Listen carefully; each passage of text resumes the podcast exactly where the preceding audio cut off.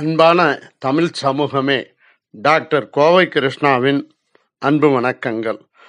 நாள்தோறும் பல்வேறு தலைப்புகளில் பல்வேறு பொருள் குறித்து உங்களுக்கு கருத்துக்களை வழங்கி வரும் நான் இன்றைய செய்தியாக கூற விரும்புவது, வாழ்க்கையில் மனித வளர்ச்சி என்பது வயதை பொறுத்து அமைவதில்லை, உடல் ஆரோக்கியத்தின் அடிப்படையில் அமைவதுதான் வாழ்க்கை. ஆம், வாழ்க்கையில் மனித வளர்ச்சி என்பது வயதை பொறுத்து அமைவதில்லை, உடல் ஆரோக்கியத்தின் அடிப்படையில் மனித வாழ்க்கை நகர்கிறது.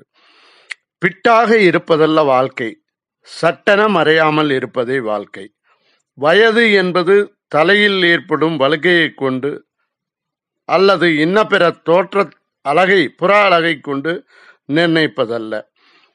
தேகபலம் இருந்தால்தான் ரோகம் வராது, ரோகம் வந்தால் வாழ்க்கையே சோகம்தான். ஆம், நோய் எதிர்ப்பு சக்தியைத்தான் பழைய பல்லவியில் தேகம், ரோகம், சோகம் என குறிப்பிட்டேன். 98 கடந்தும் ஆரோக்கியமாக வாழ்பவர்களும் உண்டு, 60க்கும் முன்பே யாத்திரை போனவர்களும் உண்டு. இங்கு மனத்தளர்ச்சி இல்லாத மகிழ்வான வாழ்க்கையே மனிதர்களை உடல் ஆரோக்கியத்துடன் வாழச் செய்கிறது.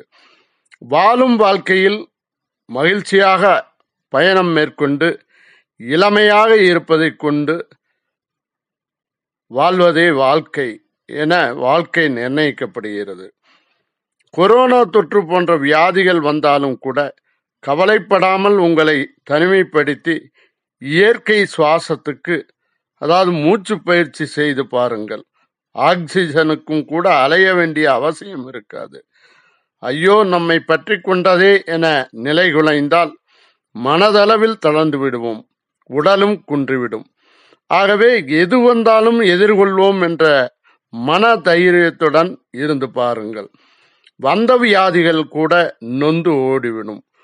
கவலையை காற்றில் பறக்க விடுங்கள். வாழ்வில் என்றுமே இளமையாக வலம் வரலாம். வாழ்த்தும் டாக்டர் கோவை கிருஷ்ணா. அடுத்த பதிவில் சந்திக்கலாம். நன்றி, வணக்கம்.